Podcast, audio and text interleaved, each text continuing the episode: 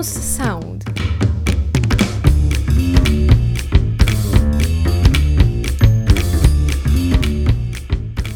Hello everyone. In this episode, we have a pleasure to show you an interview with Professor Milene Bonte, a researcher from Maastricht University in the Netherlands. Our guest focuses in her studies on reading induced brain plasticity during both typical and dyslexic reading development, reading fluency, and neural correlates of auditory and visual language processing.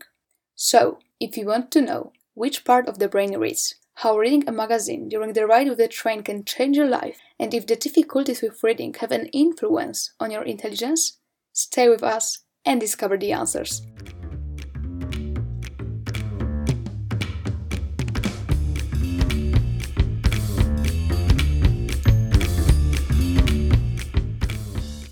Uh, yes, so I'm Milena, and uh, I'm a professor at Maastricht University, like it's a small town or city really in the south of the Netherlands.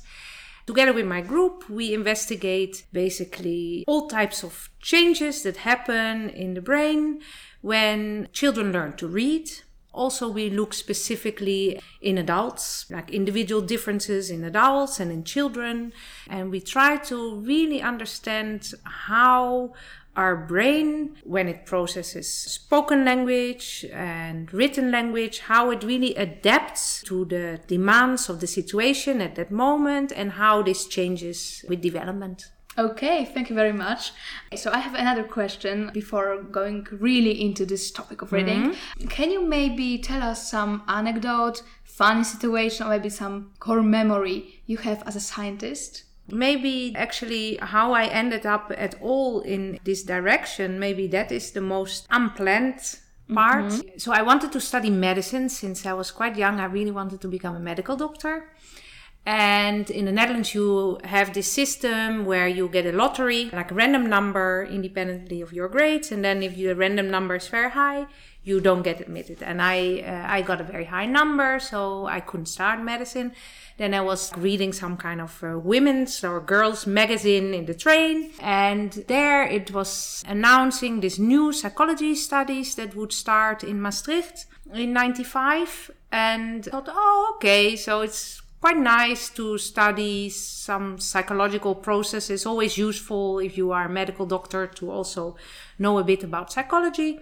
So I inscribed and I started psychology there supposedly just for one year and now it is almost 30 years later i am still in the field of psychology amazing yeah. amazing yeah. story thank you very much yeah. for sharing this with us and I need to say that I love the train system in the Netherlands. And I think that if, if you're really Dutch, it, yeah. a lot of things can happen in your life in, in mm. train because a lot of trains are in Dutch people's life, yeah. like day to day life. Yeah. Okay, so the first question I wanted to ask, a, a very general one, but mm-hmm. mm, can you indicate the one particular part of the brain that does read?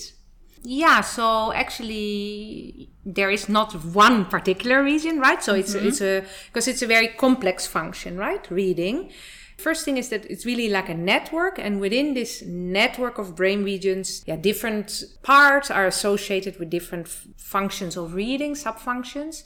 And actually, maybe what is most relevant there to start with is that, of course, when we are born, we first learn spoken language, right? So everybody learns mm-hmm. spoken language. And our brains are very well shaped for that during evolution. So in healthy subjects, everybody learns spoken language before uh, schooling starts. And then the, when schooling starts, children need to start to learn to read. That means they need to start to map arbitrary symbols mm-hmm. onto spoken language units. And there, one thing that is really crucial is that if you read, you understand that spoken language consists of individual sounds, right? Mm-hmm. But that you don't know if you don't read. So if you ask children that cannot read yet, or you ask adults that are analphabetic, they do not hear or they do not get that the word bread consists of b, b, r, e, and d. So these individual sounds you only learn to distinguish when you learn to read. So for learning to read, what is really important that your visual cortex, like the visual part of the brain at the back of the brain, specializes in recognizing the shapes of the letters and that these letters are efficiently linked to the auditory representations of spoken language, like speech representations, and that it happens in the auditory cortex that is next to the ears. So there are certain regions in the visual cortex that specialize for letters that are super important for reading. Other regions of spoken language that the letters map on are very important. And then, in addition to that, you have, for example, parietal cortex and frontal cortex that are very important for attention, memory functions, and the actual linking of the letters to the speech sounds. Yeah, that is basically the global network, I would say. Mm-hmm. Yeah. But most of the things just simply are in cortex right mm-hmm. of this function how deep yeah. in brain we can dig in mm-hmm. to, to dig into the let's say deepest skills of reading like can yeah. we dig into thalamus or maybe we can yeah. dig into the stem in principle, the neuroimaging field is very corticocentric, mm-hmm. right? Let's say, like uh, very much centered on the cortex. But indeed, recently there's more and more attention also for subcortical structures that orchestrate the interactions between regions in the cortical network. And there, for example, the cerebellum is probably a very relevant region, and the cerebellum actually turns out now also not to be just like a motor related area, but also to have very much specialization for higher order cognitive functions and probably also reading. So that is one area of interest but also the thalamus, of course, for attention, and attentional gating, and in a very specific way also related to reading. And superior colliculus and inferior colliculus, actually, especially inferior colliculus also for the, the audiovisual integration. So definitely subcortical regions are also very important, but we know less about them because yeah, the obvious thing is really has been always to look at the cortex. I think the main reason is that it's most easy to get higher signal or better signal there with our methods. Mm-hmm. So we use functional MRI or we use EEG and these methods are non-invasive are non-invasive and they give much better signal from mm-hmm. the cortex and it's more difficult to get a good signal from the smaller structures yes. that are under the cortex. Under. Yeah. Okay, so can we indicate in which of those many, many parts you just mentioned, can we see that something is not working? And it leads to the quite common thing, dysfunction, mm-hmm. as dyslexia is. Mm-hmm. There's quite complex uh, picture. What we can say is that you can have a genetic predisposition for dyslexia. For example, if one of your parents has dyslexia, then you have around 40 to 60% chance of also developing dyslexia, right? So there's a genetic component. But whether then you develop dyslexia depends on a complex interaction between all type of different factors. For example, how good you are in processing the sounds of language. That seems to be a very important factor it's called phonological skills. So if, for example, I say, can you tell me what would be the word bread without b? Right? Mm-hmm. And so if you're a typical reader, also if you're very young and you have learned to read, then you can say red is the result. But these type of tasks are more difficult for people that are, or children that are at risk of dyslexia. And also you see it often in people that actually indeed then develop dyslexia.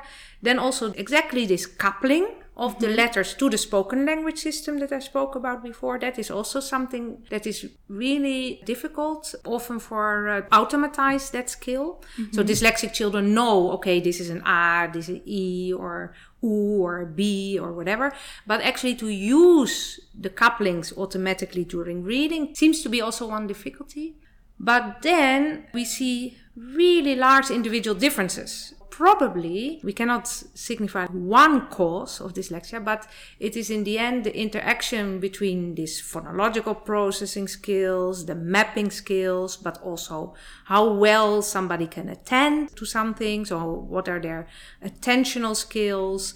Their vocabulary, for example, if you have very strong vocabulary skills, you know a lot of words, then you can use that for compensation if your parents have a lot of books at home, you're used to reading, you get stimulated a lot for reading. So there's lots of interactive factors, like biological factors, and that affect then, of course, the cognitive development that determine whether some children develop dyslexia and others don't. And Even though they've been in the risk of yeah, having. Yeah, right? because if, if we say that 40 to 60% does develop dyslexia, it means the other part does not.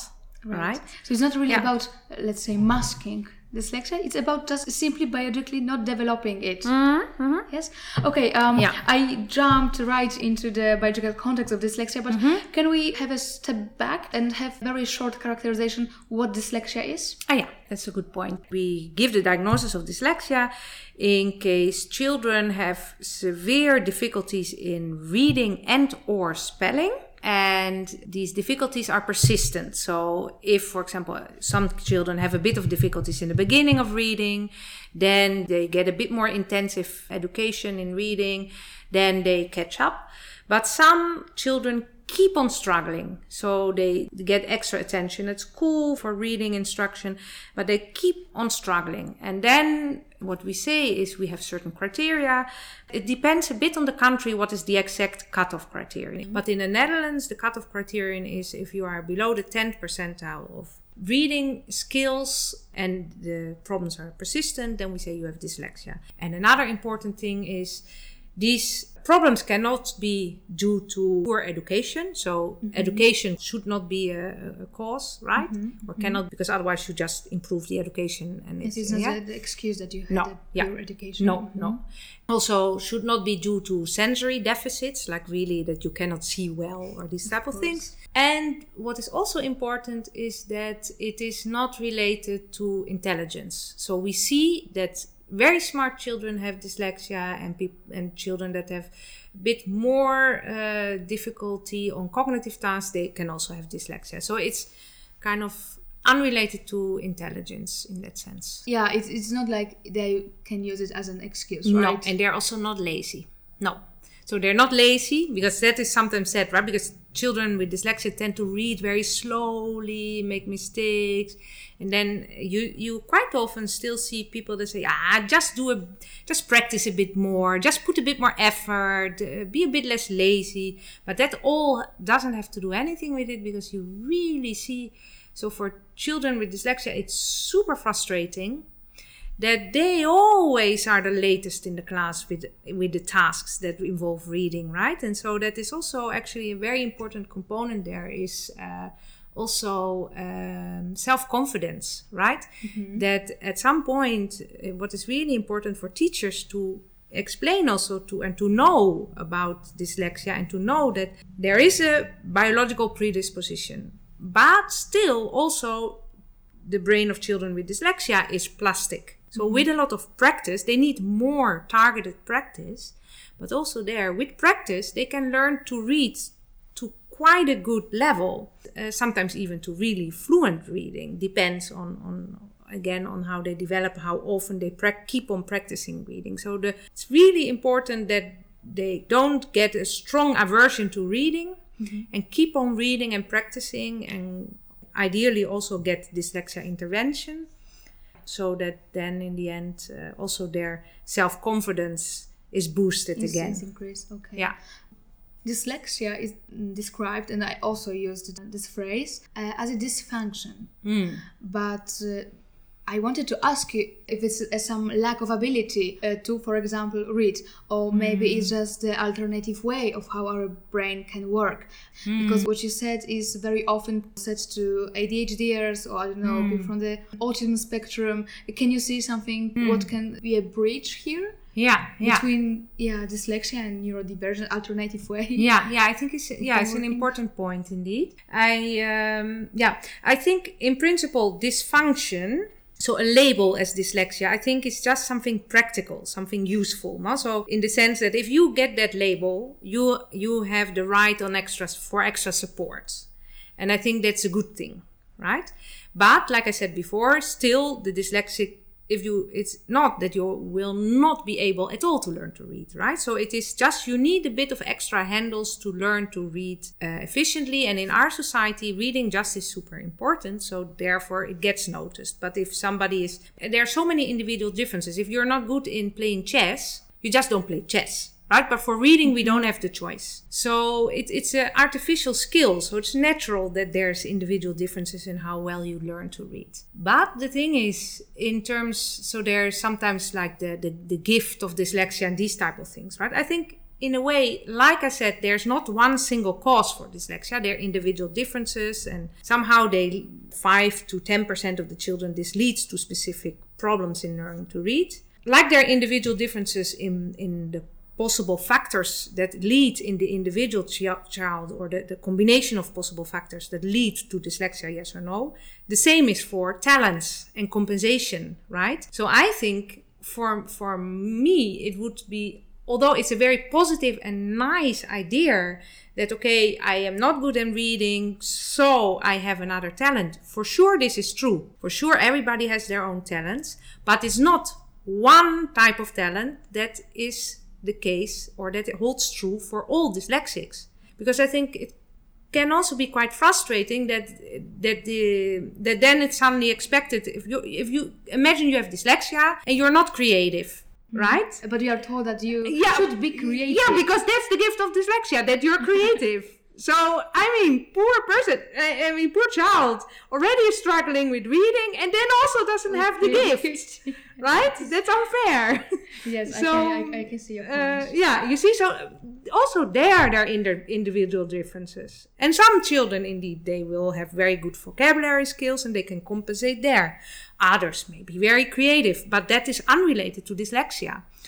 But on another level, these compensatory skills are super important, of course. So if reading is not your strength, maybe it's indeed good to develop other skills that you are better in or that come more natural and then focus also on this the development of these skills. But what these skills are exactly will also vary between individuals. Okay. Can dyslexia be somehow correlated to dyscalculia because we need to use symbols. Yeah. Okay, that maybe yeah. we don't sound them on, let's say, yeah. in our brain, yeah. but still they have some meaning. Yeah. How it is correlated, if yeah. it is? It is correlated. It's a very interesting question also. And we, we actually also are studying this at the moment. So indeed how the, trans because I was speaking indeed about transformation from letters to speech sounds. You mm-hmm. also have transformation from written numbers to spoken numbers and mm-hmm. to quantity representations, right? Mm-hmm, so it's mm-hmm. somewhat different types of transformations, but indeed we are exactly also with the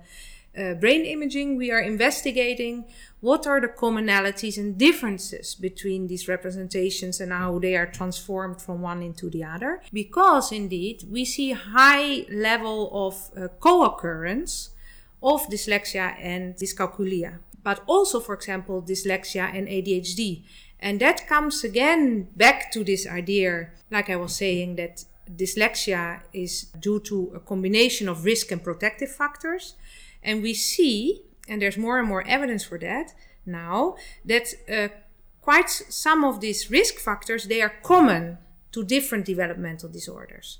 So, for example, if your attention skills are not so well developed, you can maybe more easily develop dyslexia, but also ADHD, maybe also dyscalculia. Or if indeed the transformations or verbal working memory doesn't develop so efficiently, then you can indeed have both dyslexia and dyscalculia. So there's kind of this idea of all these individually determined protective and risk factors that can also explain that very often uh, these developmental uh, disorders between brackets, but or yeah, the developmental difficulties that they co-occur. Mm-hmm. Yeah. Okay, I see. I would actually ask if you have any advice for our listeners who may themselves uh, have dyslexia or dyscalculia or ADHD, how to not get discouraged from mm. practicing uh, not only reading but also you know spelling practicing some auditory skills and all that how to not get discouraged in a world that very often kind of groups you with people with for example low IQ mm. scores or mm. laziness. Yeah, mm-hmm. exactly. Yeah, I think um, what is very important there is that from a scientific point of view, we stress this all the time, right? Knowledge basically and also to just yeah i think uh, it's it's indeed for an individual really uh, difficult to on your own basically uh, uh not get discouraged. I think what is really important that the whole system basically understands kind of more about the origin of developmental difficulties and that teachers also because teachers are also super important in um, creating uh, correct so they need it's very important that they're open and they don't and they foster a good mindset in the children right? So that teachers approach children with dyslexia uh, for example also in a pot- positive way. And they for example don't think oh okay this child has dyslexia put them in the corner there let them uh, read a bit on their own or listen. And i just don't do anything because they anyway cannot learn to read right? So that you as a teacher also um, uh, stimulate uh, the child in in reading development and understand also that the brain is plastic. And there i think there's also more and more attention. I think that's really important both in research but also then hopefully more and more in practice on basically understanding better the exact interaction between motivation and reading skill development. Because, for example, what we see now very much in the Netherlands is that, okay, there's a general trend, there's some European reports, some general trend that children or adolescents actually have, on average, lower reading skills and lower reading motivation. So, the idea now is, and there's a lot of money is put into it, okay, then we make reading more attractive by giving nice books and kind of fully focusing on motivation itself. But that actually, we don't know whether the effect, basically it's most effective to first focus on motivation and then skill comes by itself. Because maybe, and especially in case of dyslexia, we should look the other way around. We should help them more in developing the skill and then motivation, motivation follows, right? Mm-hmm.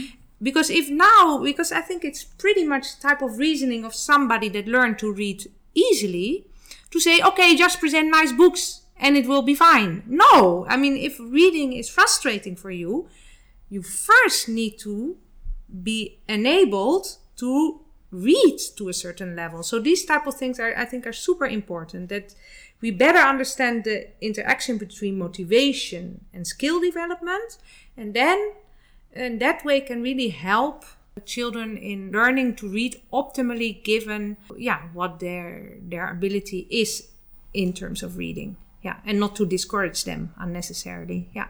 Mm-hmm. i have the last question i would like to ask and ask you if it's true mm-hmm. because uh, I saw this information, and I think uh-huh. that a uh-huh. lot of people saw this on the internet.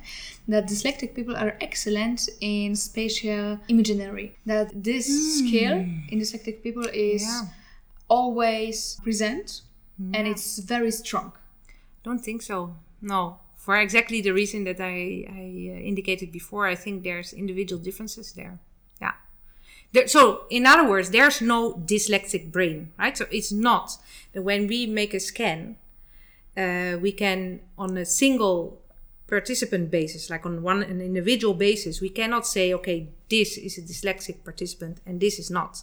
So it's a continuum of reading skills, basically. Mm-hmm, mm-hmm. So we have like very excellent readers, a lot of average readers, quite some poor readers, and just we happen we just put a border, like we have a, a certain threshold where we say, okay, below that we call this dyslexia.